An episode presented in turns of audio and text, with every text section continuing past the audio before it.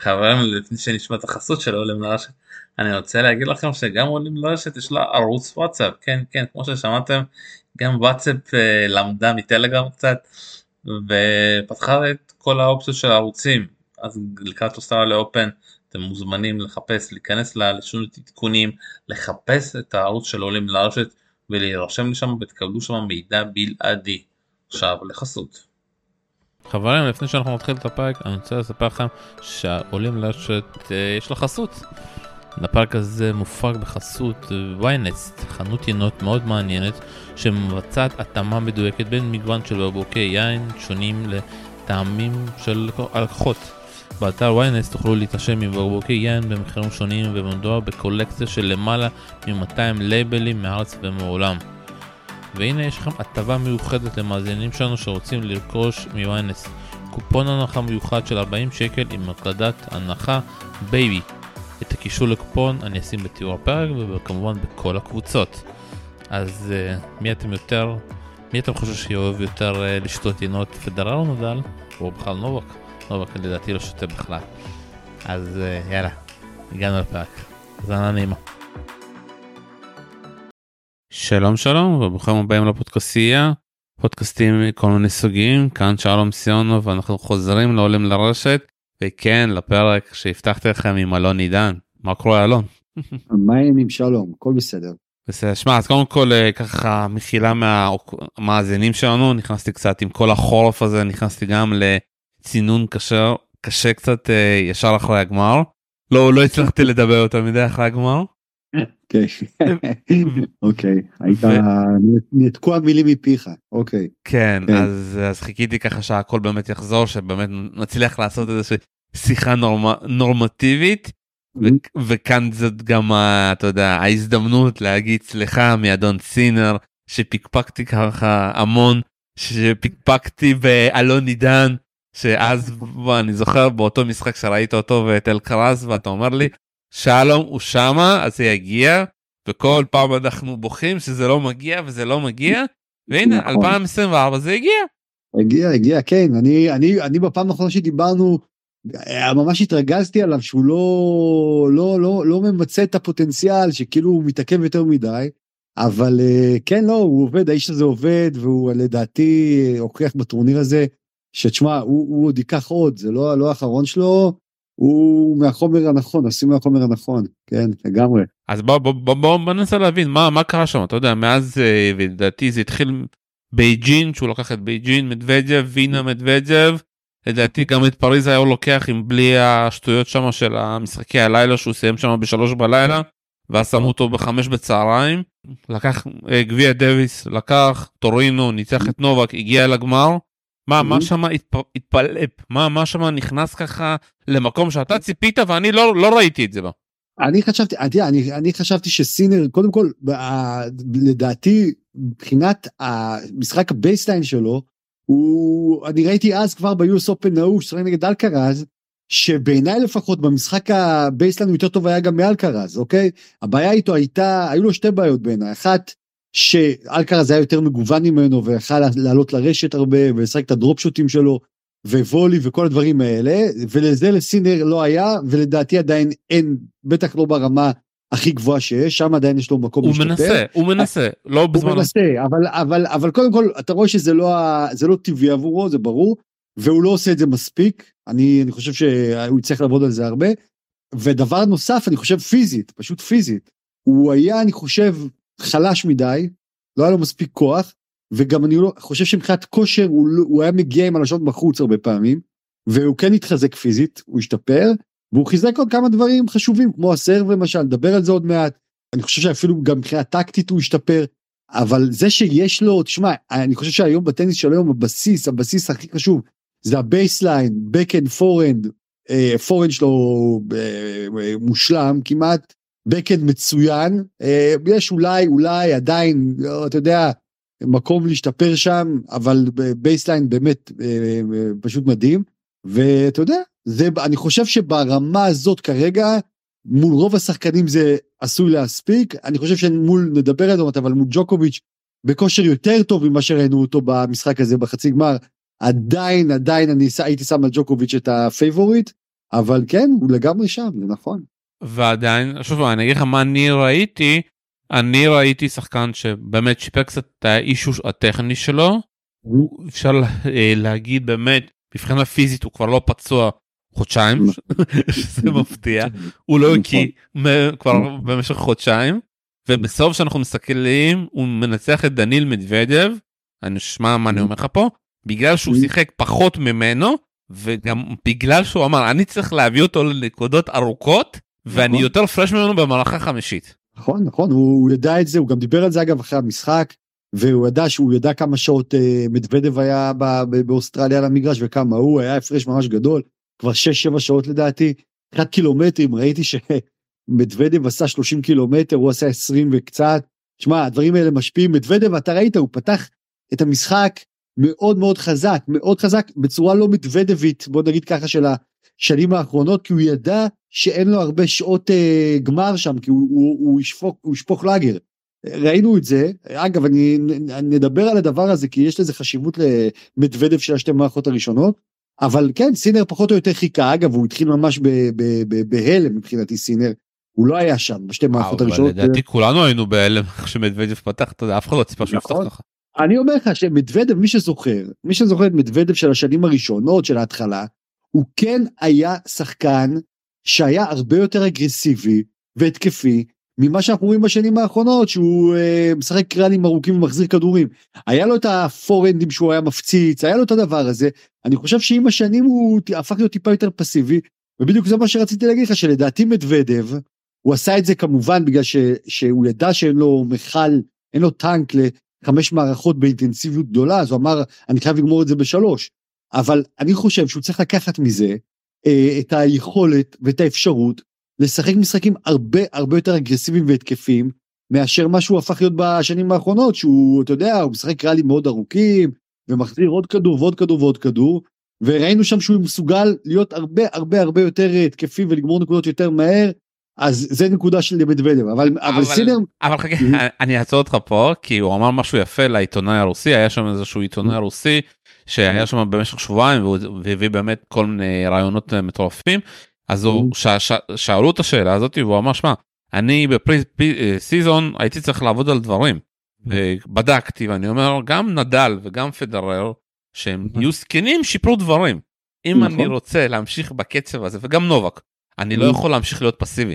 והדבר הזה שעבדנו על מה שראיתם בשתי המערכות מול אה, סינר אנחנו עבדנו על זה ואני רוצה להיות אגרסיבי. השאלה אם אני הולך להיות מול כל שחקן אגרסיבי כנראה שלא זה תלוי אם אני כשיר פיזית כמה יש לי כוח ברגליים אם אני עכשיו הייתי מתחיל זה היה טורניר משחק ראשון שלי מול סינר אולי הייתי משחק יותר פסיבי. זה אתה יודע זה החשיבה אתה יודע גם צריך לעשות אולי פרק, פרק נפרד על המוח של מדוודב בכלל בכל הטורניר הזה הבן אדם זה כמו משחק מחשב יכול לשנות uh, טיקט לשחק כל מערכה בצורה שונה להחליף במהלך משחקים טקטיקות אבל זה בדיוק מה שאתה אומר גם הוא חושב על זה. נכון כן הוא חושב על זה אני פשוט חושב שהוא לא יכול לשחק ואני מסכים אגרסיבי אולי מול כל שחקן ובכל משחק כי זה גם כמובן כרוך בהרבה טעויות לא מחויבות ואני לא חושב ששחקן אתה יודע שהוא יש לו אוריינטציה נגיד יותר הגנתית הוא באופן טבעי יכול להיות פתאום שחקן התקפי אבל הוא ראינו שיש לו אופציה נוספת וזה מאוד חשוב זה היה מאוד מפתיע זה היה גם מאוד אפקטיבי סינר באמת לא היה מוכן לזה וראית שהוא פשוט משחק אה, טניס אה, קצת מבוהל בשתי המערכות הראשונות. למדוודב זה נתן אני חושב באמת נקודה מאוד מאוד חשובה למחשבה מה הוא מסוגל לעשות אבל אתה ראית אצל מדוודב ככל שהמשחק נמשך והוא נחלש וסינר לוקח שבניגוד למדוודב העצבני הכועס שבדרך כלל בשלבים האלה שהוא מתחיל להפסיד הוא מתחיל אה, להסתכל על המאמן ולצרוח ולצעוק הוא הבין לבד ש, שבעצם הוא הולך ונגמר ונמוג.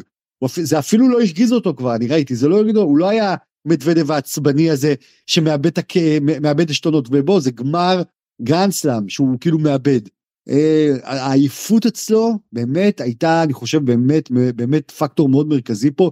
זה היה המשחק הרביעי שהוא מגיע לחמש מערכות בטורניר, תשמע, בגרנדסלאם מתוך שבעה משחקים, זה פשוט מטורף. אני חושב שגם מבחינתו להפסיד לסינר זה, אתה יודע, יש שחקנים שהוא יותר שונא להפסיד להם אני חושב, כן, מאשר סינר. זה כואב, אבל אתה יודע גם כן. במסיבת עיתונאים הוא דיבר על זה הוא אמר אני מעדיף להפסיד אה, בגמר מאשר בסיבוב הראשון והוא היה קרוב גם להפסיד בסיבוב הראשון. השני- נכון. שניהם פשוט היו שם עם קרמפים על ה... אחרי שעה כן. וחצי זה היה זה היה שם. כן, כן, נכון, נכון. מדוודב, כן, מדוודב אין ספק שהוא ראוי לפרק בפני עצמו, לטיפוס הזה ולטקטיקות שלו ולצורת מחשבה שלו, אבל uh, אני חושב שבאמת סינר פה היה הסיפור ב, ב, בטורניר הזה ובגמר הזה, ואני חושב שבאמת, אתה יודע, הוא, הוא הצטרף ל, אה, ב- ב- ב- באוסטרליה, הוא הצטרף לאלקרז באופן רשמי. אה, כשחקן שהולך באמת לעשות את ה... להיות אחד מהגדולים בדור הבא.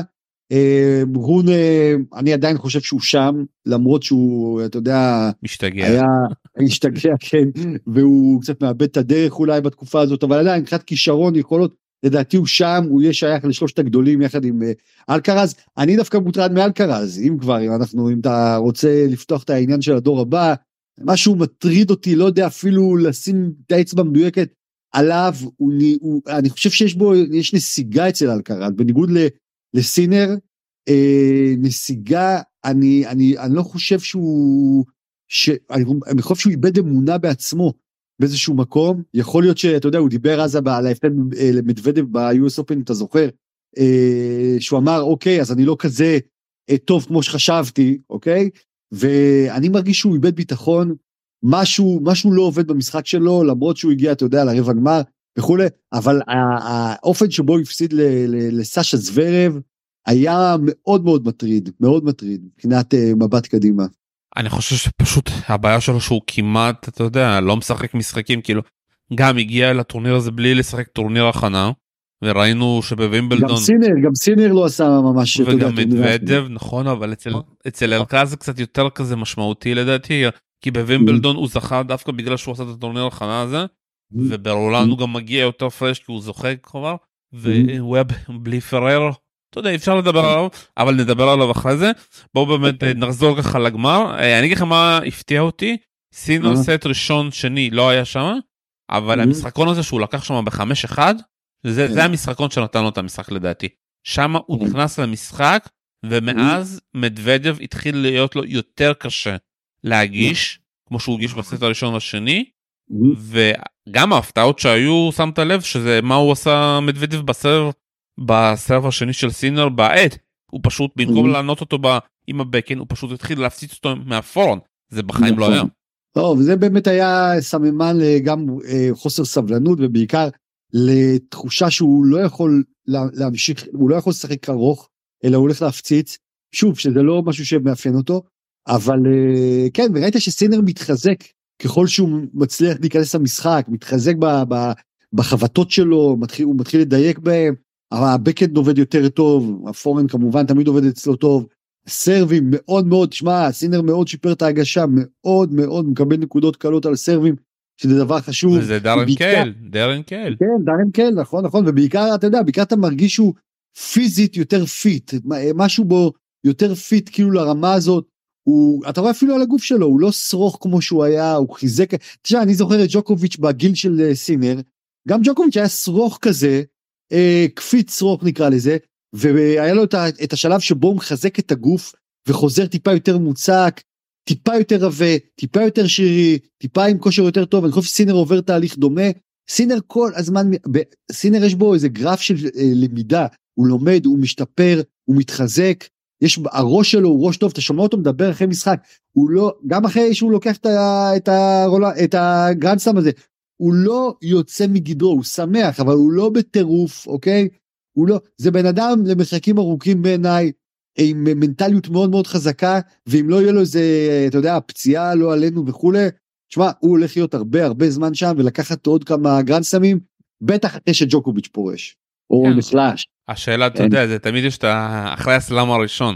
אתה זוכר גם כמה לנובק לקח לקח לו זמן לקחת את הסלאם השני. כן, אבל בוא, אבל, אבל אתה יודע, לנובק אז, אם אתה זוכר, בטח אתה זוכר, הדמויות שהוא היה צריך אה, להתחרות מולם, כדי לקחת עוד אחד, אנחנו יודעים מי אלה היו, זה היה באמת, פה אני חושב שלסינר, שאתה מסתכל מסביב, אז שמע, יש ג'וקוביץ' כמובן, אבל תשמע, הוא ניצח את ג'וקוביץ', זה ייתן לו המון, הוא ניצח אותו כבר כמה פעמים, והוא ניצח אותו פעמיים רצוף, אחרי הגביע דייוויס ועכשיו בזה, זה דבר חשוב ביותר, אבל שים ג'וקוביץ' בצד, אני לא רואה אף שחקן שכשסינר עולה מולו היום, השחקן השני הוא פייבוריט, ואני כולל בזה את אלקרז, ובטח את אה, מדוודב וציציפס וזברב וכל אלה. זאת אומרת, סינר... על הקשים אני מסכים איתך על החמר הבן אדם עדיין לא. תשמע, אתה יודע אני חושב שסינר יש לו פוטנציאל חמר מצוין דווקא בגלל שהוא שחקן קו אחורי כזה טוב וזז כל כך טוב והכל אני חושב שדווקא דשא זה לא אני לא בטוח שזה מותאם עבורו כי אין לו את ה volley אין לו כלום מהבחינה אבל הזאת. הוא מצליח שם די לא רע. יחסית, יחסית לא רע אבל, לא, אבל, אבל אתה יודע אני לא הייתי שם עליו כסף פייבוריט לקחת ווימבלדון אגב בניגוד לאלקרז שכן לאלקרז כשהוא טוב יש לו את כל הסגנונות שמתאימים לדשא זאת אומרת הוא גם טוב מאחור אבל הוא יודע לעלות לרשת ה drop shot ים כל הדברים האלה שאתה יכול לשחק על דשא ודווקא לסינר פחות יש את הדבר הזה אני לא יודע אולי הוא ישפר את זה אבל אני לא הייתי שם על הפייבוריט אבל דווקא חמר, לא יודע, דווקא חמר אתה משחק מאחורה ועוד מכה ועוד מכה ועוד מכה בעיניי סינר יכול להיות ממש ממש מוצלח ב... מבחינת הפוטנציאל אני מסכים איתך אבל עד עכשיו אתה יודע בכל נכון. השנים הוא לא עשה כלום בהחמר. כן אבל אל תשכח שעוד פעם שלדעתי אחד הדברים שלא היו לו זה הסטמינה הזאת היכולת להישאר הרבה שעות אה, על אה, מגרש פיזית וכולי וכולי. אני חושב שאת הדבר הזה הוא שיפר שוב אני לא יודע יכול להיות שהוא לא יהיה כל כך מוצלח כמו שאני חושב ואני חושב שפוטנציאל שאתה מסתכל עליו חמר כן כן יכול להתאים לו דשא פחות והקשים תשמע שזה רוב המשחקים בסבב ובטח שני גרנד סמים מתוך הארבעה וטורניר סוף סבב וכל ה... אתה יודע ארצות הברית כל הטורנירים שם והמזרח הרחוק אז מהבחינה הזאת יש לו הרבה מה לתת. אבל שנייה עכשיו אבל הוא, שנייה הוא, נמצא ב, הוא נמצא עכשיו ב, לדעתי ב, ב, בקצה הפירמידה של הטניס. אבל שנייה אבל בסוף אתה שוכח שהבן אדם כשיר מבייג'ין מבייג'ין עד עכשיו הוא לא נפצע. הבן אדם נפצע כל חמש דקות. אבל אבל אולי תשמע אני עוד פעם אני חושב שהפציעות שלו היו קשורות כשירות הפיזית גם למבנה גוף שלו וכולי. אני מקווה שהשיפור של זה שהוא התחזק ונהיה יותר שרירי ויש יותר שרירים שמחזיקים את הגוף ו- ו- והוא עובד יותר קשה על כושר גופני אני מקווה מאוד שזה יבוא לידי ביטוי בנגיד הפוגות יותר ארוכות בין פציעה לפציעה או שלא ייפצע בכלל בשנים הקרובות הלוואי. אבל אה, כן ברור אם הוא ייפצע אתה יודע מה נעשה אנחנו לא לא אז אני אומר לך שוב פעם שאנחנו מסתכלים כאילו אני מצד אחד אנחנו מתלהבים מהשחייה הזאתי אבל מצד שני אתה יודע אני קצת קשה לי להמר עליו כי אני אומר בוא נראה באמת שהוא לא ייפצע אתה יודע שהוא יצליח להחזיק אה, טורנירים שהוא יצליח לעשות אה, גם את אינדיונס ווילס וגם את מיאמי ביחד ואתה יודע ולא להגיע לגמר באינדיונס ווילס ואז להפסיד בסיבוב ראשון במיאמי. הוא עדיין לא יודע לעשות את השני טורנירים ביחד. הוא כן הצליח לעשות את זה בסוף השנה. אני לא יודע אם הוא הצליח לעשות גם השנה.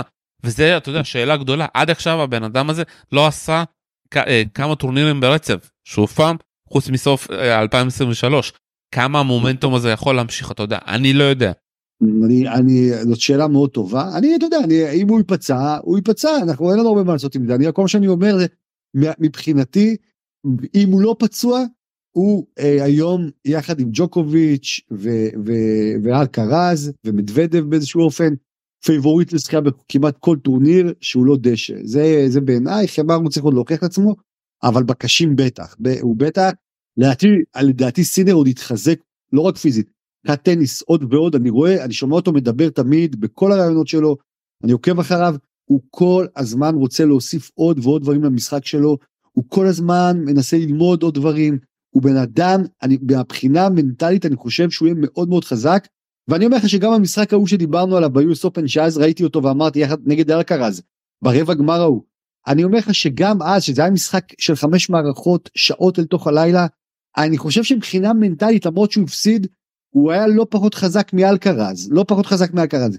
היה לו ראש, היה לו ראש מאוד טוב, והיו שם נקודות אדירות שהוא זכה בהן, מישהו בסוף היה אמור להפסיד. אני בגרף הזה, שנוצר בין שניהם, יש לי תחושה שהוא יהיה שחקן יותר יציב מאלקרז, משום מה. זהו. טוב, אה, נחיה ונראה. טוב בוא בוא בוא, בוא קצת נדבר על עוד דברים שקרו פה קודם כל אתה יודע תחילת הטורניר שלו הייתה מטורפת קיבל דווקא הגרלה די קשה את אה, ואנדסלופ עבר אותו בקושי כאילו אבל אתה יודע בקושי שלוש מערכות ואז לא הפסיד סט עד שהוא הגיע לנובק ומול, ומול נובק, אתה יודע, הסתמסנו קצת, מה שהיה שם נכון. בשתי הראשונות היה הזוי, וגם כן. אחרי זה הבנו שקצת, אתה יודע, כל האוהדי נובק גם בחו על זה, אם נובק היה מגיע טוב, אתה יודע, אני חושב שהוא לא הגיע טוב, אבל הוא עשה את זה, הוא ניצח את נובק בסלאם נכון. בחצי גמר, פעם ראשונה. כן, קודם כל קראתי גם שבסרביה כבר טענו שנובק היה חולה בעצם, שהוא עלה עם חום והיה לו שפעת והיה לו בסדר אוקיי נניח הכל בסדר. באמת שתי המערכות הראשונות היו באמת משהו אתה יודע זה היה מוקדם בבוקר פה אז אתה יודע אתה לא יודע אם אתה, אתה עדיין ישן או לא מה, מה, קור- מה קורה שם? כאילו 6-1 6-2 זה כאילו דבר כמעט לא סביר במונחים של נובק אבל כן סינר שיחק טניס אדיר באותם באותן אותן שתי מערכות. גם במערכה השלישית בעיניי הוא שיחק מצוין, אתה יודע, זה הגיע לשובר שוויון והכל, אבל היה, זה, נובק, יש לו את, הד- אני חושב שנובק עלה לשחק מול סינר, אה, מוזר ככל שזה יישמע, עם אה, פחד, פחד, ואני חושב שהפחד הזה קשור למשחקים האחרונים ביניהם, כולל בדייוויס, שהוא ראה איך סינר אה, מנצח אותו, והוא ברמה שלו, גם כשהוא הפסיד לו לפני דייוויס, אבל הפסד ממש על הקשקש, אז הוא ידע שיש פה שחקן שהוא איתו ראש בראש. אני חושב שנובק לא אוהב את ה... הוא לא אוהב לעלות ככה. נובק אה, אוהב לעלות מול שחקנים שהוא יודע שהוא פשוט הרבה יותר טוב מהם, ולפעמים הוא נותן להם טיפה, אתה יודע, להתלהב, לקחת לו מערכה, הוא יודע שהוא חוזר, זה לא, לא באמת מאיים עליו. אבל שחקנים שבאמת מאיימים עליו, אני חושב שכן עושים עליו איזה אפקט פסיכולוגי, שהוא, אה, שהוא יכול להכניס את נובק, אני זוכר שהיה לו את זה נגיד עם וברינקה לא מעט. שוורברינקה זה שחקן שהוא לא היה לשחק נגדו וכשהוא היה עולה הטניס שלו לא היה אותו טניס. יש, יש לו את הדבר הזה לא ראינו את זה הרבה זמן כי נובק כל כך חזק וכל כך הוא אה, דומיננטי ביחס לטניסאים היום שמשחקים מולו שאנחנו כמעט לא רואים את זה אני חושב שהוא חשב שסינר זה יריב קשה ומאוד מסוכן והוא עלה בוא נגיד את זה ככה אני, אני ראיתי רואים ראיתי את הטניס שלו בלי, בלי הביטחון הנובקי הזה שהוא בטוח מנצח את זה וזה בא לידי ביטוי וסינר אתה יודע, זה, זה, זה מומנטומים ודינמיקות, ונכנס לתוך מומנטום, לתוך דינמיקה מאוד טובה. ג'וקוביץ', כאילו, גם כשהוא לקח את המערכה השלישית, זה לא היה משכנע ממש. וכן, וראית גם במערכה הרביעית ש, שסינר פשוט משחק טניס יותר טוב, יותר אגרסיבי, יותר יעיל. זה ממש מוזר לראות את זה על ג'וקוביץ', אבל שוב, ג'וקוביץ' יכול לעלות מול סינר בעוד uh, שבועיים שלושה, ולשחק טניס אחר לגמרי. אה, לא הייתי גוזר מזה שג'וקוביץ' באיזה ירידה או הידרדרות כי כי ממש ממש ממש לא לדעתי הוא עדיין יהיה פייבוריט בכל טורניר שיהיה כרגע אם, אם כבר. כן אבל אה, מה קרה שם אני אגיד לך מה אני חושב אני חושב שנובק פשוט שיחק יותר מדי בטורניר הזה ושאתה מגיע ו- וזה משחק אה, בוקר כאילו צהריים שם כאילו אה, אפשר להגיד. והוא, כן, כן, רוב הטורניר כן, הוא-. רוב הטורניר הוא שיחק רק משחקי לילה נכון, מול- זה אני מסכים. רק נכון. מול פריץ הוא שיחק באמת אה, נתנו לו קצת אה, לראות מה, מה זה לשחק מול שמש ונובק לא היה שם מבחינה גם פיזית גם מנטלית הוא לא הגיע בשתי המערכות הראשונות.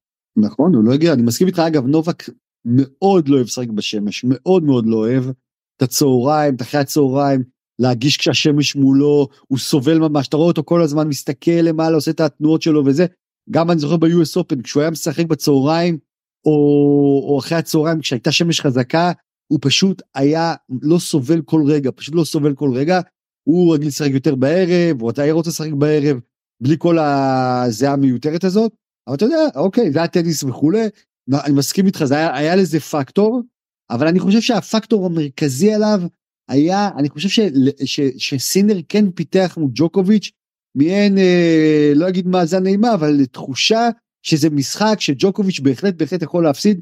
ג'וקוביץ' לא אוהב את זה הוא לא רגיל לזה בסבב של השנים האחרונות בלי פדרר בלי נדל שהוא כאילו פייבוריט מול כל שחקן בעצם פייבוריט אדיר אז הדבר הזה אני חושב שיש לו את זה אולי היה לו גם קצת מול אלקרז אתה יודע שהוא גם מסוגל לנצח אותו ראינו את זה בגמר ווימבלדון וכולי וכולי.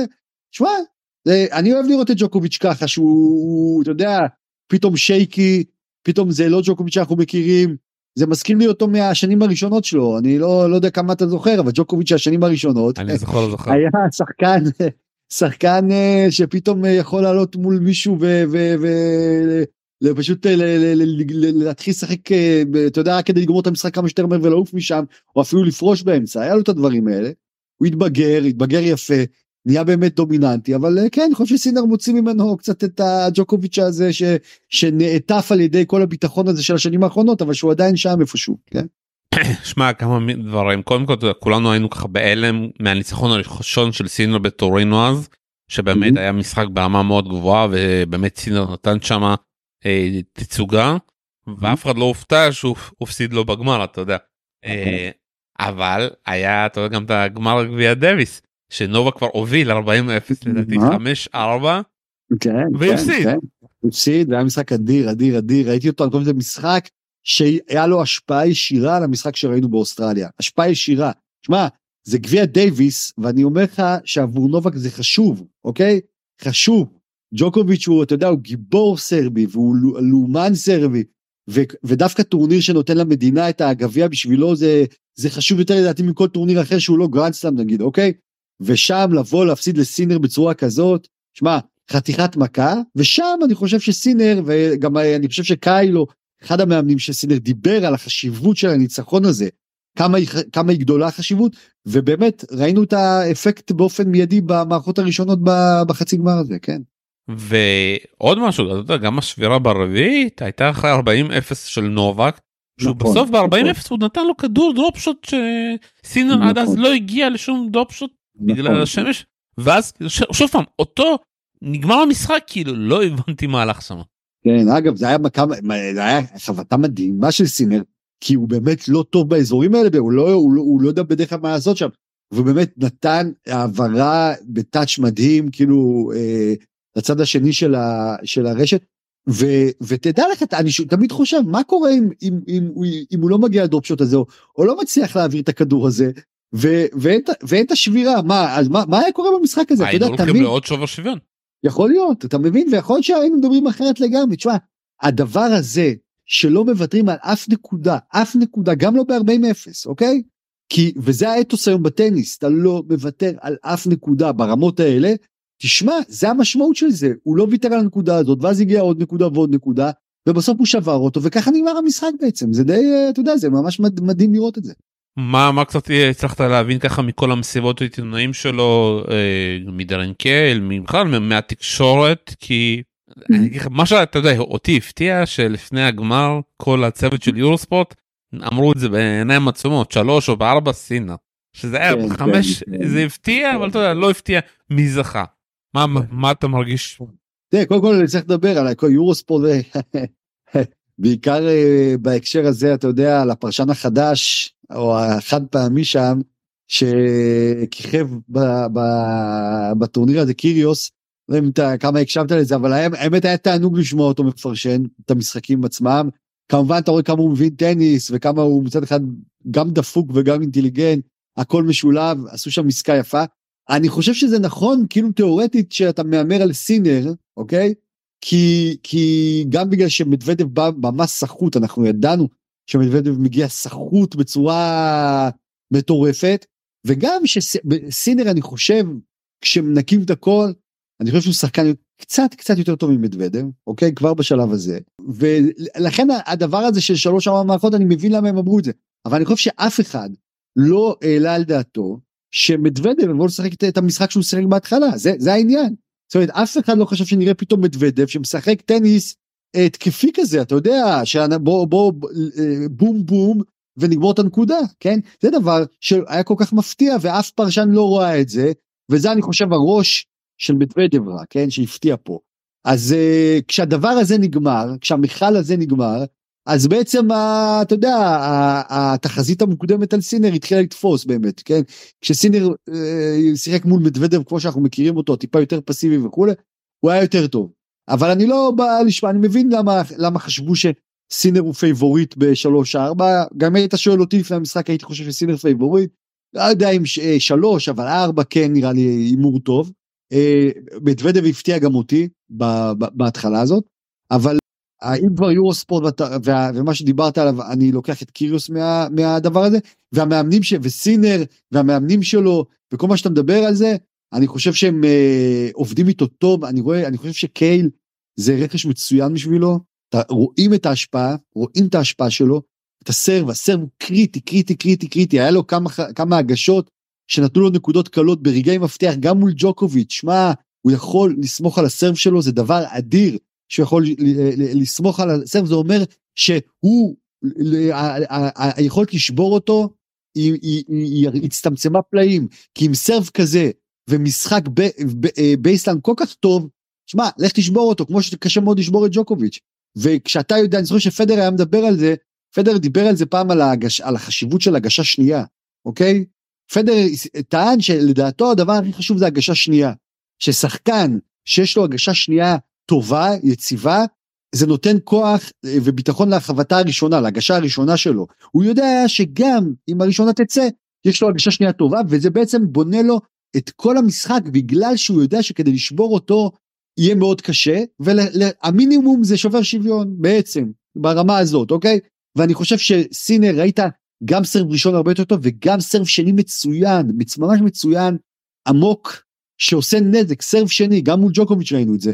ואני חושב שזה מפתח אצלו עכשיו, אה, סרב טוב וגם סרב שני יחד עם משחק baseline, שמע, זה פחות או יותר מה שראינו מג'וקוביץ' של השנים, טרום הגיוון שלו של העלייה לרשת, ואני חושב שסינר שם.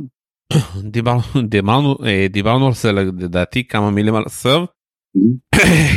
הם כבר אמרו שהם שיפרו את הסרב כי הוא כבר בווימבלדון אז באותו משחק מול נובק mm-hmm. כבר סינר הגיע עם איזשהו סרב שונה קצת הם שינו לו קצת mm-hmm. שם את איך שהוא ניגש את ה... ולמרות שהם לא סינר לא אהב את זה אתה יודע אבל זה איזשהו תהליך ואנחנו באמת רואים את התהליך הזה מתפוצץ עכשיו ושגם אתה שואל את נובק ושל מדוודיו מה השתנה אצל סינר שפעם הייתם מנצחים אותו ועכשיו לא. הסרף שלו אוקיי. השתפר. הסרף נכון. שלו השתפר והם חוזרים חוזרים חוזרים על זה אה, וזה באמת מטורף שהוא הצליח לשפר כי אתה יודע זה אותם תהליכים שאנחנו רואים גם סינר מדבר עליהם ולפעמים הם תהליכים איטיים ולוקח נכון. זמן לאנשים לראות את זה אבל שזה מתחבר הכל ביחד זה זה מתפוצץ. דבר שני תסתכל על דארן קיי אתה יודע גם דיברו על זה הוא זכה עם אגסי, הוא זכה עם יואיט בסלאם, הוא זכה עם אלפ, ועכשיו הוא, הוא זכה עם סינר. נכון, זה, זה מדהים, ובאמת כמו שאתה אומר בצדק, לוקח לזה זמן, ברור שהשחקנים בהתחלה לא מתלהבים מזה, כי, כי אתה יודע, כי לך תשנה משהו שאתה מ, מילדות משחק, אוחז אותה אחיזה, עושה אותה, אותה תנועות, ואתה רגיל לזה, ואתה עוד חושב שזה לא רע, שזה טוב. ובא פתאום מאמן ואומר לך לא, החזקה אולי קצת שונה, אולי זה דבר, אבל כשזה עובד ואתה רואה שזה מתחיל לעבוד, ואנחנו זוכרים שג'וקוביץ' עצמו שיפר בשלב מסוים את הסרב, זה היה קריטי, קריטי להתפתחות שלו כשחקן, בטח בשנים שהוא הפך להיות כל כך דומיננטי, ולמשל, אתה יודע, בוא נדבר על uh, זוורב, סשה זוורב, שלא היה לו סרב שני, לא היה לו, לא היה דבר כזה שיפ, בכלל. הוא שיפר אותו המון. שיפר אותו, ואתה ראית גם איך הוא גם הופך להיות שחקן בעיניי יותר מסוכן ממה שהוא היה לפני, בגלל שיש לו סרב שני, ובעצם קשה הרבה יותר לשבור אותו, כי יש לו סרב ראשון עוצמתי מאוד, ואם הוא לא נכנס, יש לו סרב שני מצוין. אז אני חושב שהדבר, כל סרב הוא דבר פשוט קריטי, זה כמו שאומרים נגיד על שוער בקבוצת כדורגל שהוא לא יודע 30 40 אחוז מזה, כל סרב זה, זה, זה, זה, זה, זה בדיוק הדבר הזה. זה הדבר אולי הכי חשוב בטניס, בהנחה שאתה שחקן, כן, אם אתה מגיש ואחר כך לא יודע להעביר שום כדור, אוקיי, אבל בהנחה שאתה שחקן טוב, הסרב פשוט מקצר לך נקודות, נותן לך את הדומיננטיות על ההתחלה, בעצם לוקח אותך באופן עקרוני למינימום שוב, לשובר שוויון, אם יש לך סרב באמת טוב, אוקיי? ואנחנו רואים איך זה משפיע על שחקנים, וזה שווה את ה... אגב, שווה לפעמים לקחת מאמן, רק להחליף מאמן או להוסיף מאמן, רק בשביל הדברים האלה, adjustments בסרב, או לפעמים backend, כמו שראינו בזמנו אצל פטר בשלב מסוים עם לוביצ'יץ', לדברים שאתה משנה מכה, חבטה אחת, וזה החלק בפאזל שחסר לך כדי להפוך להיות שחקן הרבה יותר שלם.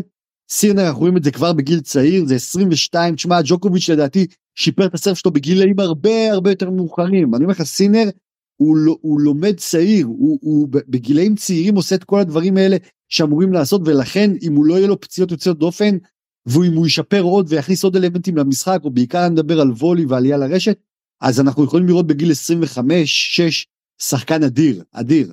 אבל אתה יודע כמה דברים קודם כל אה, העזיבה שלו של פיאטי הייתה די מפתיעה אתה יודע עד עכשיו אף אחד לא יודע למה פתאום יום אחד הוא התעורר ועזב אותו ואחרי זה אתה יודע, רק אז הביא את המאמן האיטלקי וקייל כן. הגיע מאוחר יותר והם פתאום עובדים בצוות לא הכל היה טוב שם.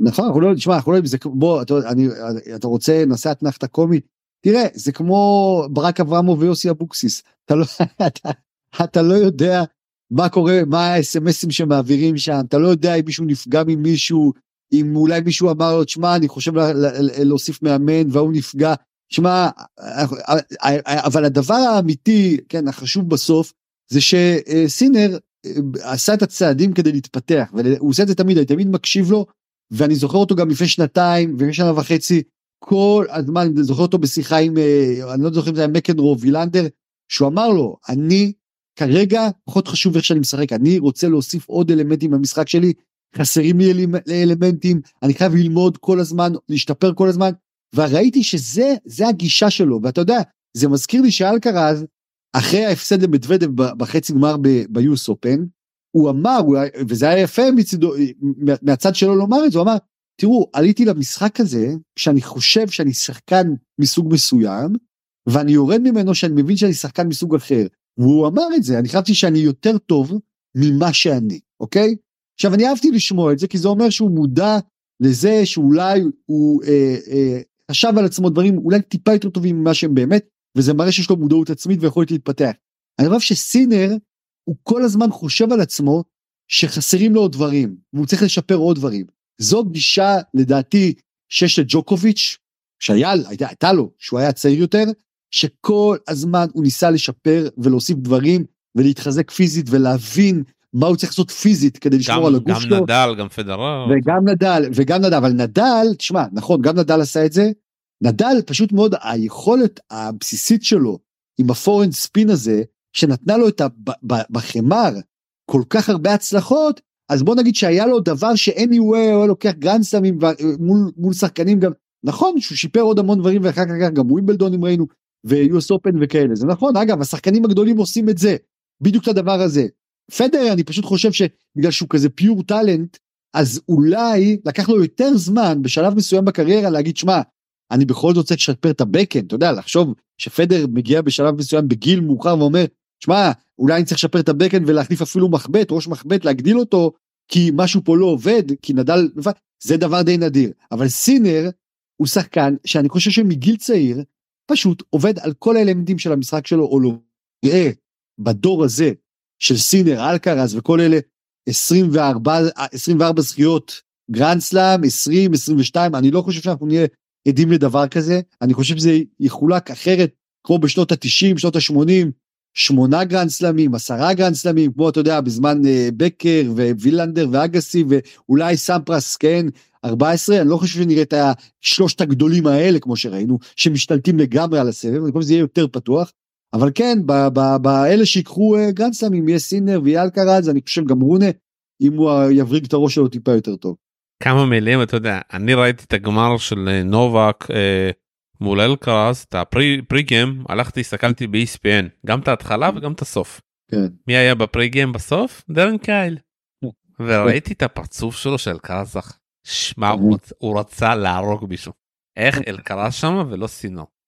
וש... ושמה אתה יודע אצל קייל כאילו לדעתי העצבים האלה איך אלקרס שמה ולא סינר שם גם לא משהו השתנה הוא אולי גם לצוות והוא הצליח להכניס את זה לסינר וזה אתה יודע המאמנים הגדולים האלה וזה כמו לנדל אתה יודע שלנדל הגיע למרי ושינה לו את זה כן. וזה כמו שבקר הגיע עכשיו ועזר לרונה בסוף השנה והוא הביא את לוטי וכבר אין לוטי ולא יודע אם mm-hmm. יש בקר כי אני לא רואה שהם ביחד עכשיו למרות שהם כתוב שהם ביחד. אבל זה אתה יודע האיש הוא להביא את המאמנים אה, שמתאימים לך. לא תמיד אתה יודע מתאימים. אתה יודע גם אני לא רואה את אה, אלקרז מתישהו בלי פררו זה נראה ששניהם בלתי אתה יודע אי אפשר לפרק אותם. אני אני אגיד לך משהו כזה אני חושב שיש הבדל בין מישהו כמו בקר שאתה מדבר איתו בהקשר של ג'וקוביץ' לבין קאי למשל אני חושב שבקר אני בספק גדול מאוד אם הוא יתרום לג'וקוביץ' באמת. לרונה אתה מתכוון לרונה. לרונה סליחה לרונה אני בספק אם הוא יתרום לרונה באמת. אה, בקר אתה יודע זה שהוא היה שחקן גדול ושהוא מבין טניס זה ברור אני לא חושב שהוא בדיוק הבן אדם שיכול לתת לרונה את מה שחסר לו בטח אם למה שאני חושב שחסר לרונה בדבר, קודם כל במובן הכי בסיסי זה סוג של uh, קור רוח כן, ויכולת לשלוט בעצמו במשחק ולהישאר בתוך משחק ולא לצאת ממנו בגלל נגיד מצבי. רוח. אבל זה אה? הכי- זה הכי בקר. אבל בקר, בקר הוא לא הבן אדם שהוא, אם אתה זוכר, לנדל היה יושב ביציע כשמרי היה משחק, כן? ומרי אנחנו זוכרים, היה, הבעיה שלו הייתה עם שלושת הגדולים, שהוא היה נמס, הוא היה נמס במאני טיים נגד הגדולים באמת. ופתאום מגיע לנדל, הגוש קרח הזה, יושב ביציע, לא מזיז עפעף, כן? נראה כמו גוש אבן, אוקיי? ואני חושב שכשמרי הסתכל לשם, הוא ראה כזאת יציבות וכזה קור רוח, כאילו בעצם הוא אמר לו, תשמע, אל תילחץ מכלום, תמשיך לשחק, אוקיי? וזה הביא לו את הביטחון הזה. ואני לא, אני חושב שבקר הוא טיפוס הפוך מזה, בקר הוא בן אדם עם טמפרמנט, הוא, הוא מזכיר את רונה, אוקיי? במובן הזה. אני לא יודע אם זה מה שרונה צריך, אתה מבין? אני לא בטוח, אני לא בטוח שזה מה שהוא צריך. אני, אני חושב שבקר הוא, הוא, הוא דבר לטווח קצר, אני חושב שטייל כזה למאמנים בעיניי יותר טובים, ואם אתה מדבר על uh, פררו, לדעתי, הוא, עשויה להישאל השאלה, בעוד uh, פרק זמן מסוים, האם uh, זה מספיק עבור אלקרז, אוקיי? כי אני חושב, יש לי הרגשה, שאלקרז אה, הגיע לאיזה נקודה, למרות שהוא צעיר ולמרות שכבר יש לו גרנדסלאם והוא שחקן גדול, שהוא אה, אה, צריך לשפר דברים, ולא בטוח שפררו הוא הבן אדם שישפר לו אותם. עכשיו אני אגיד לך שני דברים שלדעתי זה שמע מוזר, אבל שהוא צריך לשפר, אוקיי? אה, סרב. כולנו יודעים את זה, דיברו על זה. ופורנד, פורנד. אני חושב שבניגוד למה שחושבים, הפורנד של אלקרז לא מביא לו מספיק נקודות ביחס לפוטנציאל על שלו. קשים, על קשים אולי. על קשים, כן כן, על קשים. ותשמע, רוב הטורנירים הם על קשים, אוקיי? אתה לא יכול לא להביא עם, עם, עם, עם עוצמות כאלה כמו שיש לאלקרז, באופן עקבי נקודות מהפורנד. זה דבר מאוד מוזר בעיניי, אוקיי עכשיו. אבל השאלה פה, אני, אם אנחנו הולכים שנייה לאלקרז, אני חושב שזה יותר החלטה של סגנון משחק. אם אתה הולך על 100% קווים, אתה תעשה טעויות. אני לא יודע אם הוא צריך ללכת על 100% קווים. זה, זה לא כבר לא שאלה של פרונט טוב או לא טוב, זה כבר לא, אבל זאת אסטרטגיית שאלה של. מאמן. זאת לא. שאלה של מאמן. לא. שאלה של מאמן. אה, אני לא יודע, כן, מה בין פררו לאלקרז, הרעיון, מה האסטרטגיה וכולי וכולי. אני, לי יש הרגשה, אבל, אני אומר את זה בזהירות, אוקיי? שאלקרז, בניגוד לסינר, אין, אני לא, יש איזה חוסר יציבות כזה, הוא יכול לה, לה, להגיע לטורניר ו, ו, ולקחת אותו בטניס מדהים, והוא יכול לבוא לטורניר ולראות שייקי ולעוף ברבע בגלל לא יודע מה אפילו, אוקיי? ומשהו בו פחות סיסטמטי בטניס מאשר, אני חושב שסינר יכול לעשות, בטח ג'וקוביץ', ואני חושב שאו-טו-טו אלקרז יתחיל לחשוב על זה ולשאול את עצמו רגע למה בעצם למה למה זה קורה למה נגד זוורב אוקיי למה נגד זוורב אני נראה ככה בשתי מערכות הראשונות. אבל הוא שאל את עצמו הוא שאל את עצמו אם שמעת את המסיבת? עיתונאית מסיבת עיתונאים שהוא לא יודע מה התשובה? שהוא לא יודע. והוא צריך לבדוק את זה. אוקיי. אני גם לא יודע וגם אתה לא יודע. אני שאני, שאני אומר שאני אומר שאני אומר שהוא יצטרך לשאול את עצמו אני לא מתכוון שהוא באמת רק ישאל את עצמו אלא שהוא יצטרך לקבל תשובה על זה זאת אומרת והתשובה עלולה להיות כן שאולי פררו לא יודע מה התשובה לזה אוקיי? ואולי צריך עוד עין עוד ראש שיגיד לו תשמע שים לב למשהו אוקיי? אין א'. ב' ג' אבל זה ימשיך להיות עוד פעם אתה יודע עם כל הפמיליה הספרדית הזאת. יכול להיות כן יכול להיות. וזה אחד ה... שנייה אבל זה אחד הבעיות כמה אתה יכול להמשיך ולהצליח אם שאתה אתה נמצא באותו סגנון ותמיד אתה עושה את אותם דברים שהספרדים עושים ואני הולך איתך עכשיו לכיוון אחר של רובלב שהוא ממשיך עם הפמליה הספרדית שלו והוא לא הולך להשתפר. אה, תשמע, קודם כל, אני, נפריד רגע בין רובל לאלקרז, הייתי אומר לך שהטניס, הטניס של אלקרז הוא כאילו לא טניס ספרדי במובן הקלאסי, אתה יודע, הוא לא הטניס של לדחוף עוד כדור ועוד כדור ועוד כדור, הוא לא, כן, הוא כאילו טניס ממש גלוריוזי כזה והרפתקני ולשחק עד הסוף, הוא, הוא טניס מדהים כשהוא, כשהוא טוב הוא נעשה כאילו כמו שאלקרז יודע בשיאו זה הטניס. אתה יודע אני ראיתי אותו בשיאו אז ביוס אופן זה היה מדהים חוויה הכי מדהימה באמת מאז פדרר וכולי. אבל כשזה לא עובד ואתה פתאום מתחיל אה, כי אתה משחק על הקווים הכ- הכדורים יוצאים החוצה ולא נכנסים ופתאום אז יש בעיה ואין לו כאילו אין לו plan B אין לו משחק נגיד יותר סולידי יותר נקרא לזה ג'וקוביצ'י או סינרי שבו הוא אומר רגע רגע רגע רגע אני לא היום אני לא בשיא שלי על הקווים, אני משחק טיפה יותר baseline, אני לא אשחק על הקווים, אלא טיפה טניס יותר אסטרטגי, יותר טקטי נקרא לזה. אה, אין לו את ה plan B הזה, וזאת שאלה, אני חושב שהוא צריך plan B, אוקיי? אבל זה שאלה של מה, אתה יודע, זה לפעמים שחקנים כמו Mhm. אלקרס מתפתחים יותר מדי מהר, אתה יודע. ההצלחה Mhm. הזאת, המהירה הזאת, נכון. יכולה להגיד שזה טעות, אתה יודע. כי נשים אותו עכשיו את קר- את אלקרס ב... אתה יודע, בתקופת הזוהר של נדל ופדרר ושל נובק. הוא לא היה זוכה תוך שנה שנתיים בסלאם. לא, לא. אתה לא, מסכים? לא, הוא לא היה זוכה, הוא לא היה זה. אותו דבר שאנחנו יכולים לדבר על רוד, אתה יודע, פתאום שהוא יצא מהטופ 10, אבל זה שרוד הגיע לכמה פעמים ברציפות לגמרים והיה כפסע ממקום ראשון, זה גם פוקס, אתה יודע שהוא נפל לא, תמיד. זה, רוד, תשמע, בניגוד לאלקרז, כן, רוד זה שחקן שכשהוא מגיע לגמרים של גרנדסלמים, זה אומר משהו על הסבב, אוקיי? זה אומר שהסבב באותו, באותם רגעים לא מספיק טוב, לא, זה בעיניי. לא, זה אומר ש... אלקרז, אל, רגע, אלקרז זה לא אומר, אלקרז הוא שחקן הרבה הרבה הרבה יותר טוב מרוד, ואם הוא מגיע לגמרים ואפילו לוקח גרנדסלמים, זה עדיין לא אומר שהסבב לא בשיאו, אלא באמת הוא שחקן שנמצא באמת, כשהוא, כשהוא טוב, בטופ לבל של טניס, אין לי ספק בזה, אני חושב אבל- שהבעיה עם אלקרז שהוא לא יציב, אין לו פלן בי למשחק שלו כשהוא לא בשיאו, ואז אנחנו רואים את מה שאנחנו רואים, כאילו את, ה, את המשחקים. אבל אין לו פלן בי, כי אני אומר שוב פעם, כי העלייה המטאורית שלו גרמה Mhm. לכך שלא היו לו משחקים ללמוד, להתפתח כשחקן. אתה יודע, סינר הגיע לזכייה הזאת אחרי שהוא עבר משהו, משהו. נכון, נכון. נכון, וזה, נכון, אגב, זה לדעתי יתרון לסינר, הדרך שהוא עבר יתרון לסינר, אני חושב שאלקרז יצטרך, אני קורא לזה עוד ראש בצוות, שינסה אה, אה, למצוא באמת, באמת, את, אה, לענות על השאלה, רגע, למה במשחק כזה שאתה עולה מול זוורב, אוקיי?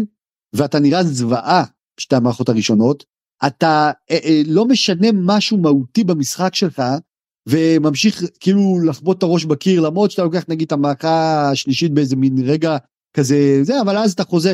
למה? מה קורה שם ו, והתשובה אני חושב בעיניי זה שחייב להיות לך לשחקן כמו אה, אלקרז נגיד אופציה לעבור לטניס נקרא לזה יותר סינרי או ג'וקוביצ'י שזה אומר קצת פחות אה, קווים קצת פחות אה, אה, להיות עכשיו אה, אה, סטטי מדי שחק טיפה יותר אפור לכמה רגעים כנס למשחק אוקיי תשאר בתוכו תהיה קצת כאילו יותר כזה משעמם אבל תשאר בפנים. אני מסכים, הזה אני מסכים איתך, אני לא רואה ש- שזה הולך להיות. בגלל ההצלחה הזאת בפלן A. תשמע, אז אוקיי אז אתה יודע מה זה אומר זה אומר שהוא יצטרך לחוות סדרה של כישלונות כדי שבשלב מסוים הוא יגיד שמע רגע רגע רגע זה לא זה לא מספיק משהו פה לא זה ואני חושב שנגיד אלקרז אה, בוא נגיד כזה דבר אנחנו לא לא מתים לא מתים על לראות ריאלים של 25 חבטות כל פעם מחזירים דוחפים כדור דוחפים כדור דוחפים כדור עד שמישהו עושה טעות לא אוהבים. אבל אני חושב שאלקרז צריך להיות מוכן גם בסוג משחק כזה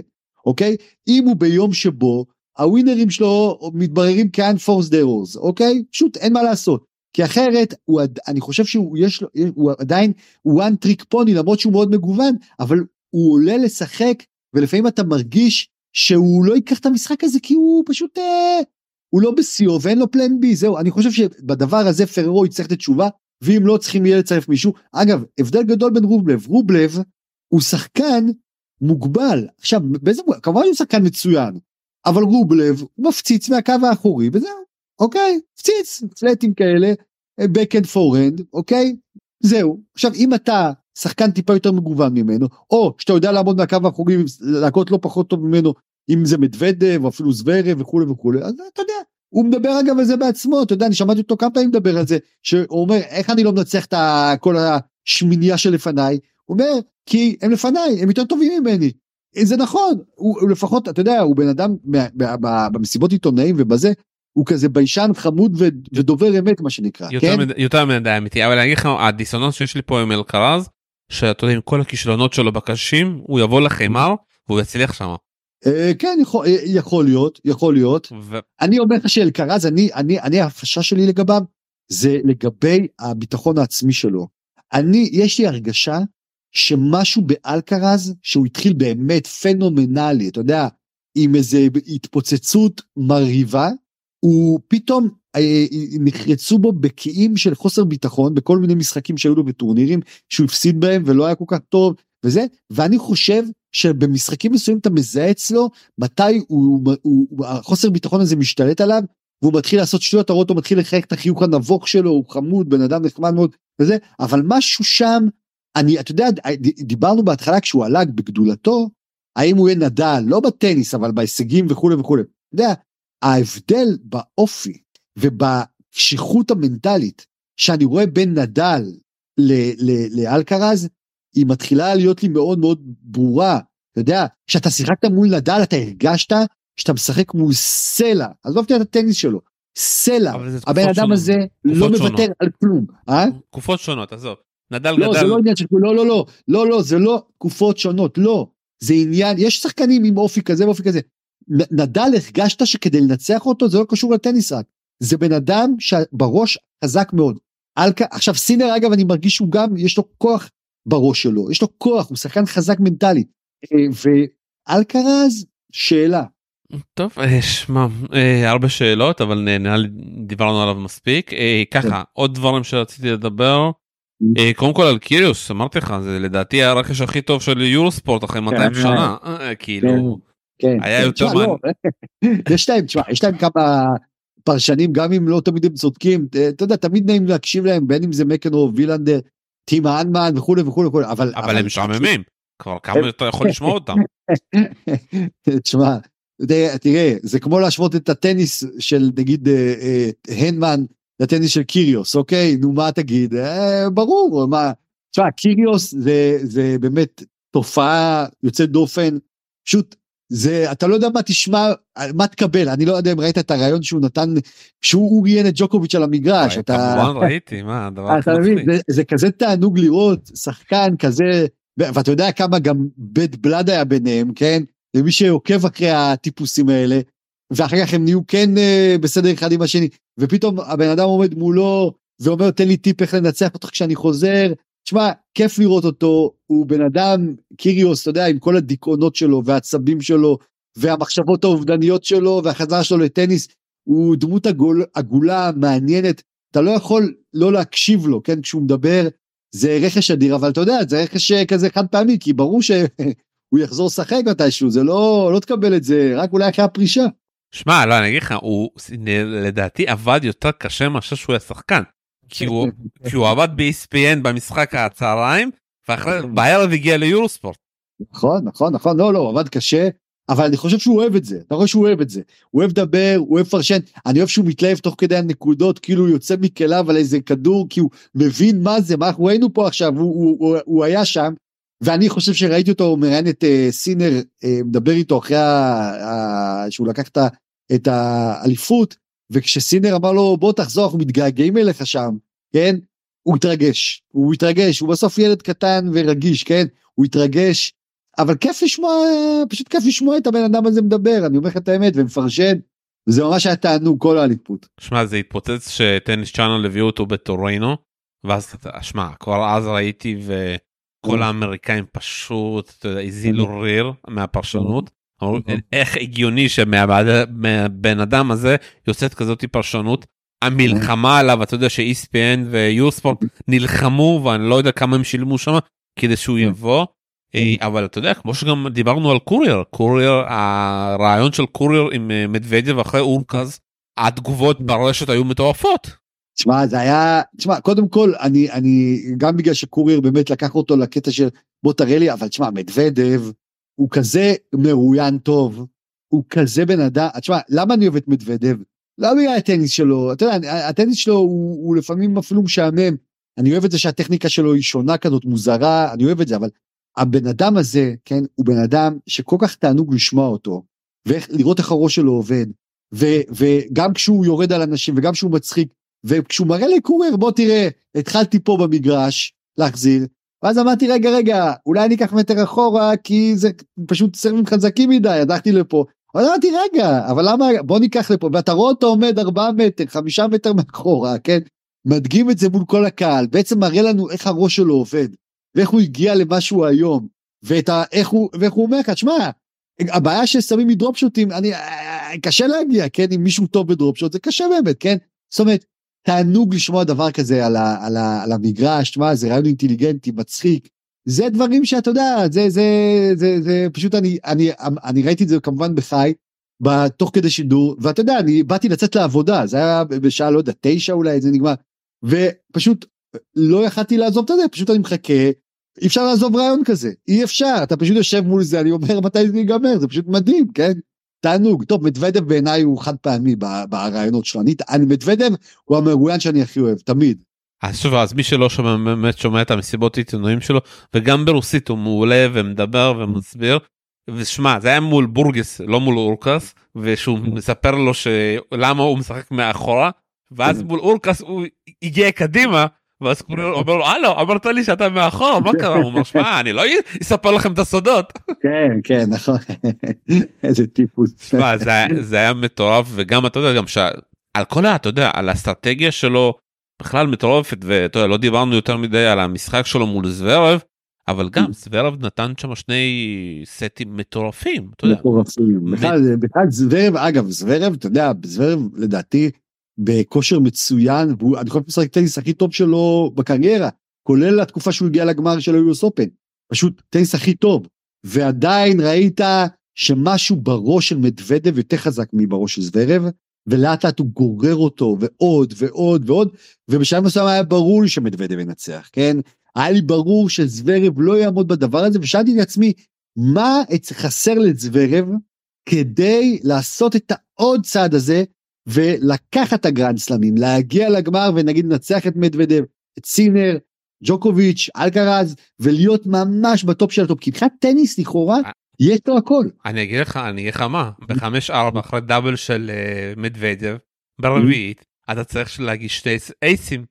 נכון, נכון, בסדר, אוקיי. אתה לא יכול במאני טיים לקבל פתאום דרופ שוט, בינינו זה כאילו גמר את המשחק כאילו, ומדוודב אומר שמו לא ניסיתי אבל מזל לי שזה הצליח. כן. אה, כן. אתה לא יכול ואתה יודע זה מזכיר לי גם את הגמר שלו מול טים.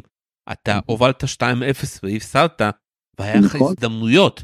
אתה לא יכול להגיע במאני טיים ולא להצליח ושמע הוא עשה פה טורניר קשה עבר לו גם כמה. קשה מאוד. קשה מאוד. חמש מערכות.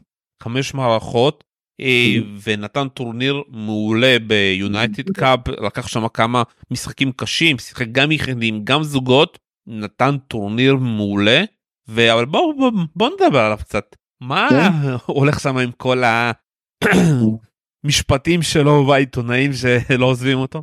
לא יודע זוורב תשמע זוורב אני אגיד לך יש לו יש לו שם כן בקרב אנשים עיתונאים ואנשים שמכירים אותו לא אוהבים אותו אוקיי לא אוהבים אותו. אני שמעתי פעם מעיתונאים גרמנים, אוקיי? ביוס אופן, לא ביוס סליחה, באולימפיאדה, כן? סיפר לי מישהו, באולימפיאדה הקודמת, שהוא זכה בה, כן? הוא זכה בה, אם אתה זוכר, כן? בזהב. בטוקיו, כן. כן, בטוקיו. שהעיתונים הגרמנים אה, לא מפרגנים לו, למרות שהוא זכה. למה?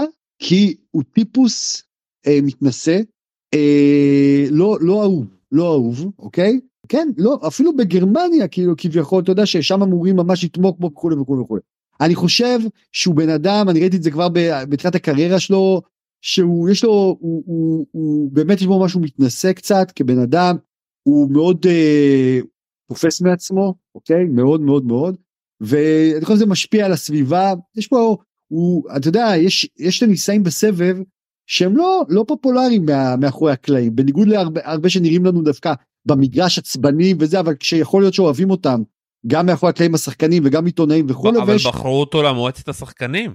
כן, מועצת השחקנים בגלל שהוא בן אדם ספיק אפ כזה, הוא בן אדם שמדבר כל דבר, יש לו דעה על כל דבר, הוא יודע מה הוא רוצה, הוא, הוא מחזיק מעצמו, כן, אבל זה לא אומר שאוהבים אותו, אתה יודע, אגב, זה לא, לפעמים אתה לוקח איזה מניאק שיהיה במועצת השחקנים, אתה יודע, כדי שייצג אותך, אתה לא לוקח איזה פראייר, אוקיי? זה משהו אחר. ועל על, על, אני שמע, תשמע, על זוורב, שמעתי את זה כמה פעמים. אגב, נגיד גם ציציפס למשל, הוא שחקן שיש לו הרבה אנשים שלא אוהבים אותו בסבב, אוקיי? לא אוהבים אותו. לעומת שחקנים, אתה יודע, בטח כמו נגיד אלקרז ו... וסינר, שאתה חביבים לגמרי, ובקשרים יותר טובים גם אם אני חושב אה, שחקנים אחרים וכולי. אנחנו לא יודעים הרבה פעמים מה באמת קורה מאחורי הקלעים.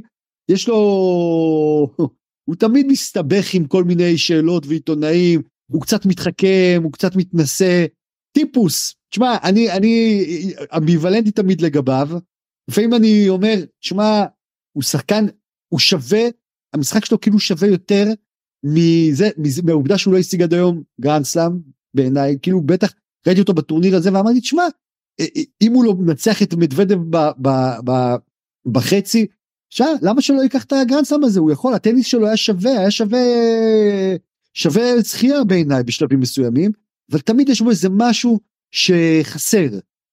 אולי זה בראש שלו, פעם חשבתי זה, זה הסרבים, זאת אומרת הסרב השני, שהוא כל כך פתטי היה בשלבים מסוימים, שידעת שהוא יעשה איזה טעות משוגעת כאילו, במאני טיים. שיפר את העניין של סרב שני, שיפר את העניין של סרבים, תראה, baseline, forehand, backhand, בעיניי, ברמה הכי גבוהה שיש, תנועה מצוינת, אני חושב, אני חושב שגם יש לו משחק רשת לא רע בכלל, ואני הרבה פעמים מתפלא על זה שהוא פסיבי, ולא עולה מספיק, ולא מנצל את היכולות האלה, יש לו יד טובה, זה, אני, אני חושב שאם כבר הוא צריך מאוד מאוד אה, לשפ... ללכת עוד ועוד על העניין של להיות אגרסיבי, לא להירדם בתוך משחק ול, ולחזור לפסיביות שפעם אפיינה אותו. שחקן טוב מאוד. שמה? אבל בסוף האגרסיביות הזאת והעלייה לרשת שלו במאני טיים לא הייתה. אל תשכח את זה. אז, אז, נכון, אז אני, נכון, לא הייתה. זה, אני חושב שהוא צריך להיות יותר בטוח במשחק רשת שלו, לעשות יותר נקודות כאלה קצרות, תראה מדוודב בשלב מסוים שהוא שהוא אבל שהוא... אה, אלון אתה מתבלבל בין משהו. הוא עשה את זה מעולה שלא היה לחץ. שתי מערכות הוא שיחק מדהים. נכון נכון מסכים איתך. עכשיו תקשיב במאני טיים לדעתי שחקנים כאילו חוזרים לבסיס שלהם אוקיי? וקשה להם מאוד במאני טיים לעשות את ה... הדבר החדש שהם אמורים לעשות, או את הדבר שלא מאפיין אותם, נגיד, אם אתה שחקן פסיבי, במאני טיים אתה חוזר להיות פסיבי, ואם אתה מנסה להיות אגרסיבי, הרבה פעמים אתה טועה פתאום, אוקיי? ידיים שלך רועדות. אה, אה, אה, שחקן, אוקיי, עכשיו אני חושב ששחקנים כאלה צריכים, כמו שדיברנו קודם על השיפור של ההגשות, שאתה בהתחלה לא אוהב את זה ובהתחלה אתה עושה טעויות, אז שחקנים כאלה צריכים לשלם מחיר מסוים במאני טיים, אוקיי? אין מה לעשות, כדי להפוך את זה לטבע שלהם, זאת אומרת, את העובדה שגם במאני טיים אתה אגרסיבי, גם במאני טיים אתה עולה יותר, גם אם זה כרוך יהיה בטעויות בהתחלה ושהידיים שלך קצת ירעדו, אבל אתה כן משנה משהו בעצמך, כי אחרת הפסיביות במאני טיים מול שחקנים באמת גדולים, תשמע, קו אחורי במאני טיים, להישאר מאחורה, אני חושב שמדוודב ייקח אותו כמעט תמיד, זו דעתי. יותר, הוא יחזיר עוד כדור, לא, עוד כדור, עוד כדור, עוד לא, כדור, עוד כדור. בינינו, אבל מה עוד יכול להיות? אז שמע, הבן אדם הזה יודע לזכות במאסטרים, זכה בטוקיו, זכה כאילו במדליה. מה? אני חושב שזה, אני חושב, אני חושב הראש, הראש, וזה אומר בעיניי שאני אומר הראש, זה אומר שגם כשאתה מגיע למאני טיים, ללחץ, תישאר אגרסיבי, גם אם זה עולה לך ביוקר, תישאר אגרסיבי, תפסיד משחק חצי גמר, עוד חצי גמר, בסוף תיקח. אל תיסוג לפסיביות. כשאתה תיסוג לפסיביות, יש שחקנים שבמוד הזה של קו אחורי יהיו יותר טובים ממך, מדוודב, סינר לדעתי, ג'וקוביץ', אוקיי? אבל בניגוד לדעתי, זוורב למשל, שחקן יותר מגוון ממדוודב. היתרון של זוורב על מדוודב, בעיניי, זה בגיוון שלו. שהוא יכול לבוא יותר קדימה, יכול לשחק גבולי, הוא יכול להביא את מדוודב לרשת. הוא לא צריך לשחק איתו baseline baseline, אוקיי? זה היתרון שלו, הוא חייב לנצל את זה כל הזמן, כולל במאני טיים, לא רק שתי מערכות, לא רק זה, כל הזמן. קל להגיד, קשה לעשות, אבל בעיניי זה המפתח אצלו, הוא שחקן כן עם, עם יכולות יותר מגוונות. שאני מוריד את הסלאם של אה, מדוודב, מי, מי השחקן הכי טוב מבחינת התארים וכולי עד עכשיו? מה זאת אומרת מבחינת התארים וכולי? אני, אני אומר לך שמע, מדוודיו לא זכה בחיים סלאם. כן. ואני אומר לך, מי יותר טוב, זוורב או מדוודיו? אני חושב, אני חושב זוורב הוא שחקן יותר טוב ממדוודב, אוקיי? שחקן יותר טוב ממדוודב, אבל מדוודב הוא שחקן עם ראש הרבה יותר טוב, יותר חזק מזוורב, הוא משחק, יש לו, הוא בעצמו, לא המאמן שלו, לא המאמן שלו, הוא בעצמו חושב תוך כדי משחק מה צריך לעשות, הוא משנה דברים, הוא, הוא, הוא שחקן חכם, יש לו לדעתי, עצ... הוא, למרות שהוא עצבני, אבל הוא יותר, הוא יותר, אני חושב שמבחינה פסיכולוגית הוא יותר חזק מזוורב, וזוורב מנסה לשמור על פסאדה של קול, אבל בפנים אתה מרגיש שהוא נמס לפעמים, אוקיי? אז זה, אז זה, זה, שם הוא מפסיד למדוודב. טניס, רק טניס טהור עכשיו, טהור, אוקיי? לדעתי זוורב שחקן טוב מדוודב. טוב, יצא לך לראות את הפרק שלהם בברק פוינט? לא, לא, לא, עוד לא אה, ראיתי. אתה חייב לראות כי גם על זה דיבור. טוב, שמע, אנחנו חייבים לסיים, אז ככה שתי דברים, שמות שאני ככה ראיתי ו... צריך להמשיך לראות אה, אותם. קודם כל אה, מורז'אן ההונגרי, אתה יודע, נכון. הכרנו אותו אז אה, שהוא ניצח את אלקרז, פה גם אתה יודע מנצח את שיליץ', מנצח את סרנדולו, מפסיד רק לפריץ, והשחקן נכון. השני זה הקרואטי פריז'מיץ' שעשה קצת אה. בלאגן לנובק, בואו קצת נדבר עליו. בלאגן גדול, אני חושב שנובק ממש נלחץ במשחק הזה, בשלב מסוים, מה שראית שהוא נלחץ, שהוא רואה שיש מולו שחקן עם עוצמות, עם, עם baseline, שחקן חזק, שמע, זה שחקנים שאתה, אתה, אני, אני לפחות, מקווה שזה לא איזה מין, אתה יודע, פתאום איזה מין קציצה ופתאום אה, הם ייעלמו לנו, זה שחקנים עם פוטנציאל טוב להיות שם, להמשיך, לעמוד מול נובק, תשמע, כמו שהוא עמד מולו, בעיניי דבר גדול. שמע זה גם כל ההתפתחות שלו שחקן כזה גבוה בגיל הזה יודע יש לו את כל המכות back and forth גם יודע להגיע לרשת מזכיר לי קצת את המשחק ההוא של רונה ביוס אופן מול נובק. נכון, אבל אתה מבין, זה, העניין, אתה יודע, תמיד אתה מחזיר אותי תמיד לרונה משום מה, אני כאילו בראש שלי, כי זה שחקנים שיש להם טאלנט על, אוקיי? כישרון על, באמת, אתה מרגיש שיש להם הכל, הכל, הכל, ותמיד השאלה לגביהם, זה השאלה האם הם מסוגלים את הדבר הזה לתת באופן עקבי, יציב לאורך זמן. שם נמדדים באמת הגדולים ביותר, לעומת אלה שאנחנו כולנו אומרים, תשמע, פוטנציאל, כישרון, נתנו וזה. זאת השאלה. עכשיו, צריך להכיר אותם ברמה של הבן אדם, ויותר מאשר הטניסאי, הבן אדם, כדי לראות אם יש שם ראש מספיק חזק, כדי לשמור את היכולות האלה לאורך זמן.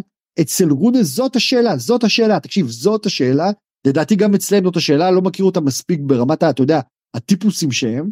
אני חושב ששם זה יימדד, אגב, הכי גדולים שאנחנו עוקבים אחריהם שנים כבר, ואני אומר לך, בטח ג'וקוביץ', בטח נדל, בעיניי גם פדרר, ו- וגם מארי, ואברינקה, זה אנשים עם ראש מאוד מאוד חזק, עם היכולת הזאת להביא את, ה- את היכולות האלה של המשחק לאורך זמן, כל טורניר כמעט, אוקיי? יש לך מעט מאוד נפילות דרמטיות, כמובן פה ושם אין מה לעשות, זה קורה, אבל אוקיי, אבל כשהם צעירים אנחנו מאוד מתלהבים תמיד מאיזה טורניר, שני טורנירים, נראים לנו טאלנטים גדולים, ואז פתאום הם נעלמים לנו לאיזה שנה, אנחנו אומרים איפה הם?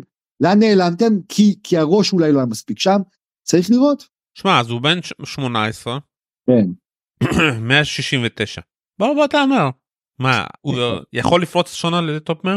כן, כן, לפי איך שהוא שיחק, כן, לפי הטניס שלו הוא יכול, הוא יכול, בטח, שמע, לפי הטניס כן, שוב שאלה, אתה יודע, כמובן לא ניכנס לענייני פציעות וכאלה, ראש, ראש, ראש, השאלה לדעתי בטניס היום זה מי יש לו ראש חזק, זאת השאלה. שמע אני אגיד לך מה אני מופתע מהגדילה של השחקנים בגילאים האלה כבר ועזוב קצת שנייה את. הגברים תסתכל בנשים אנדרייבה קורנבה עוד הצ'כיות שמגיעות הפי- הפיקים. שלהם כבר ממש מוקדמים גם קוקו שמע קוקו מהאקדמיה לדעתי עזבה את הברית כבר בגיל 12 כן, כן, קודם כל, טוב, אנדריה וידענו, אתה יודע, זה שחקנים שעוקבים אחריה כבר המון שנים, ומצפים... לא אני מדבר על אתה יודע על הדור החדש הזה שכאילו העלייה של השחקניות הטובות כבר בגילאים מאוד צעירים. מאוד צעירים. כן ולא נכון. סתם כי הם כבר באקדמיות מגיל 9-10.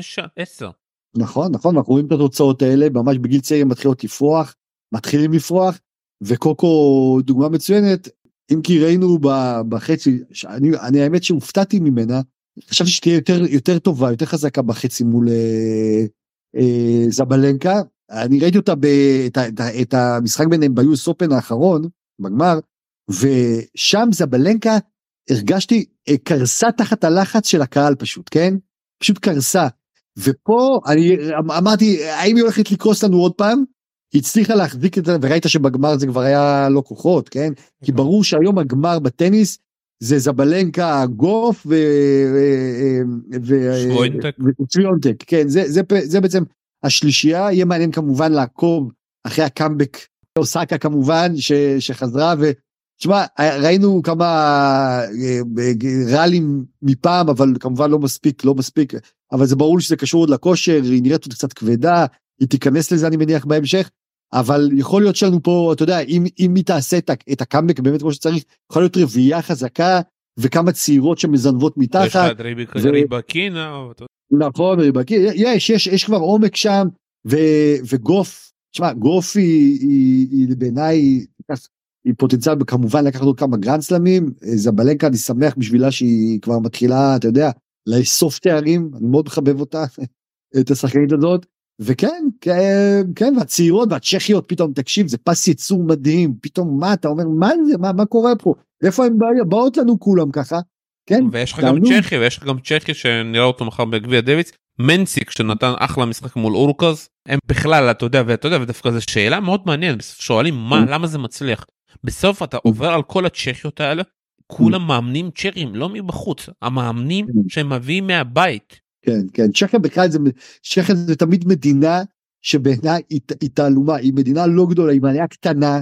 אתה יודע עם ערבובים של מזרח אירופה ומערב אירופה בשלבים מסוימים ומבחינת ספורט זאת מילת ספורט נהדרת בכמעט בהרבה מאוד תחומים ובטניס היסטורית אנחנו יודעים אתה יודע לנדל נברטילו אבל לא משנה זה יש להם את ההיסטוריה שלהם זה מדינה שהיא ייחודית בעיניי בהרבה הרבה מובנים. אגב בלי קשר גם בספרות כל מי שמכיר את קונדרה וכל הסופרים הגדולים שהגיעו משם מדינה מאוד מאוד מיוחדת אגב מאוד אוהבת את ישראל מהתומכות הכי גדולות של ישראל בניגוד להרבה מדינות ב, באירופה ביחס לפוליטיקה הישראלית. שמע, תמיד אני, יש לי איזה מין פינה חמה לצ'כים משום מה. טוב, נראה לי שעברנו על כל הדברים. עוד משהו שלא דיברנו עליו? לא, מה שמעניין זה מה הולך להיות, ב, אתה יודע, ב, ב, ב, בהמשך העונה. זה היה גנסם ראשון, אתה יודע, ולאן זה לוקח אותנו בעצם. נובה כבר יכול לשכוח מהארבעה גרנדסלמים בעונה, לפחות הלחץ הזה ירד ממנו.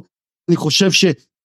מתחת לפני השטח הוא מאוד מאוד רוצה לשבור את מרגרט קורט אוקיי צריכים לזכור את זה הוא ישבור, לנו זה. אולי נראה הוא רוצה 25 להיות רשמית זה שהביא הכי הרבה גרנד סלמים לא משנה open era לפני אחרי גברים נשים להיות כאילו הכי גדול מספרית ever ביחס לכל שאר המספרים הוא כבר שם במאסטרס אלף בגרנד סלאם גברים הכל הוא רוצה לדעתי לפחות את האחד הזה לשים על זה חותמת ואז להמשיך אולי לאיזה 30 כזה שזה יהיה מספר מיתולוגי אבל אתה יודע ואני חושב שהשאלה הגדולה להמשך העונה אם אתה שואל אותי זה אלקרז.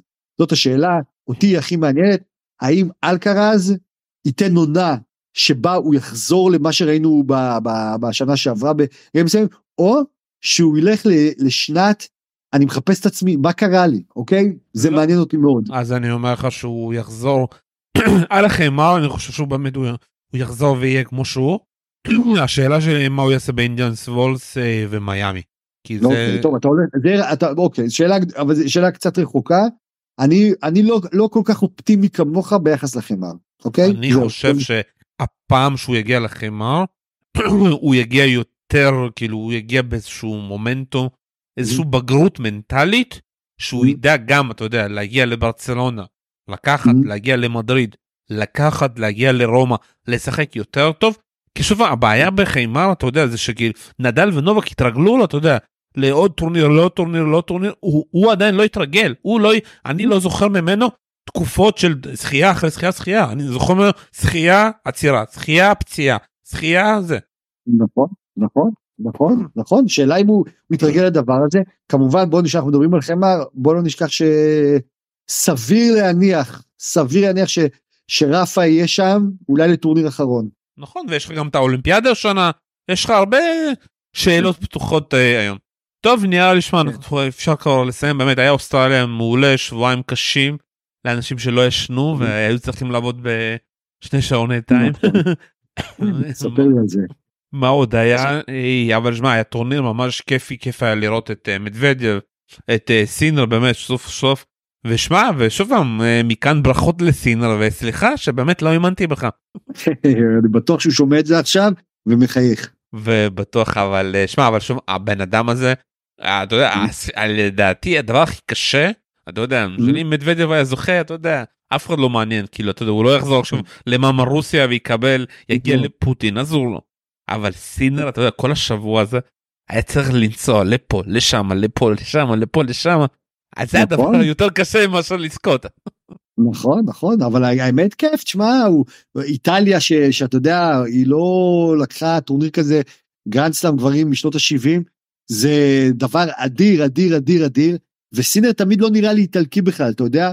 מה שהוא אמר שהוא בכלל לא נראה אתה יודע שהיה ברטיני ופוניני וכל אלה אתה אומר הוא הרי אתה יודע הוא נראה איזה ג'ינג'י כזה לא קשור לכלום, אבל הם מתים עליו ועל הגזר הזה, וכיף לראות את הדבר הזה, שכאילו מדינה כמו איטליה נכנסת עכשיו לזוכי גרנד סלאם, אתה יודע, אחרי שיש לנו שם את אה, סרביה ושווייץ כמובן, וספרד, וזה, פתאום עכשיו גם איטליה, מדינה ענקית, נכנסה לעניינים.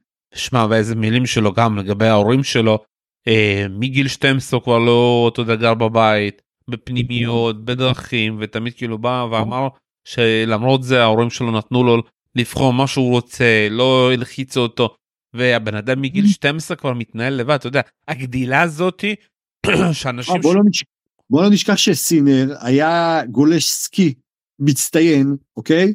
והיה גם כדורגלן מצוין אגב כן ו, ואגב אגב גלישת סקי אתה רואה את התנועה שלו על, ה, על, ה, על המגרש את כל ההחלקות האלה שלו אתה, אתה רואה סממנים לדבר הזה. הוא, אתה, אני קראתי עליו כתבה שהוא הוא אמר אה, אה, הוא היה גולש סקי שהמוטו שלו היה אה, או שאני גומר ראשון או שאני לא גומר את המסלול אני מתרסק כן? כי הוא הולך עד הסוף אוקיי? וזה לא נראה עליו הוא נראה כזה ילד חמוד תמים שקט ג'ינג'י אבל לדעתי בפנים הוא ווינר גדול ווינר. גדול כן? וזה וזה ישחק לדעתי לכן אני חושב שלו ביטחון עצמי גדול מאוד הוא בן אדם שלוקח סיכונים הולך עד הסוף הוא יכול ללוות אותנו שנים בטניס העולמי ולגמור עם uh, כמות גרנדסמים גדולה. אנחנו אנחנו עוד אנחנו נכיר אותו לעומק את האיש הזה. משפט אחרון ככה לסיום שאלו את מדוודב וגם את סינון מה, מה קרה שם בנקודות הארוכות האלה בסט החמישי הרביעי? ושניהם אמרו אותו דבר. ניסינו אה, סינון אמר אני ידעתי שאני יכול להחזיק איתו 40 ד... אה, מכות וגם מדוודב אמר ומדוודב ציפה באמת שהוא ילחץ ומהצד השני סינון אמר אני יודע שמתישהו אני אצטרך לא לחכות לטעות של מדוודב ולגמור את זה לבד וככה מסיימים משחק. כן כן כן זה בדיוק מה שהוא עשה גם בדיוק. אלון עידן מהארץ תודה רבה לך. תודה רבה שלום. כאן שלום סיונו תודה רבה שהזנת לנו ביי ביי.